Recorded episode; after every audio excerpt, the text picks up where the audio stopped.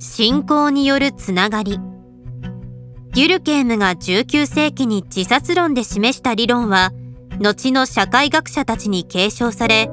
21世紀になっても大きな影響力を持っています。しかしいくつかの実証研究においてデュルケームの主張に反するような結果も得られています。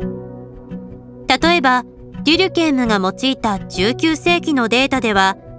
カトリック教徒はプロテスタント教徒よりも自殺率が低くユダヤ教徒の自殺率はカトリック教徒よりもさらに低い値でした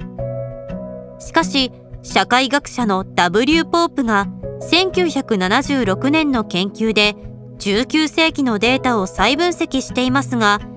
統計処理を施して近代化が自殺率に与えた効果を分離すると宗派の違いは自殺率に影響していないことが分かりました。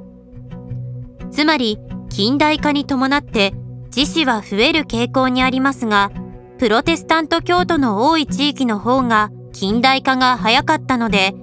プロテスタントの方が自死が多いように見えていただけだということなのです。ポープは1981年の研究では20世紀のデータを用いて同様の傾向を確認しており1983年に R スタークがアメリカ合衆国の60都市圏で行った調査でもデュルケームの説は否定されました。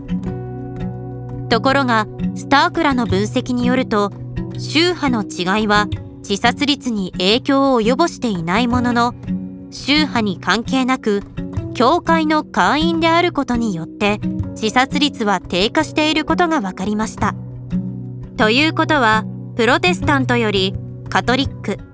キリスト教徒よりもユダヤ教徒の方が自死に至りにくい。というデュルケームの主張が誤りであったとしても宗教を通じた社会の統合が自死を抑制する。というデュルケームの主張の革新はむしろ近年のデータで正しかったことが裏付けられているとも言えます。M. シンプソンらは1989年の論文でイスラム社会において自殺率が非常に低いという傾向を指摘しています。シンプソンらもこれはイスラム教の教義が自殺の禁止を定めているからではなく実際イスラム圏でも自殺が罪とされない地域もあります。イスラム圏において共同体の結束が強いためであると解釈しています。